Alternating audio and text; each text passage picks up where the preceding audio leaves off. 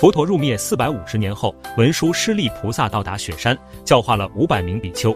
然后他在故乡的巨楼陀树下进入深度禅定，身上放出了金色的光芒。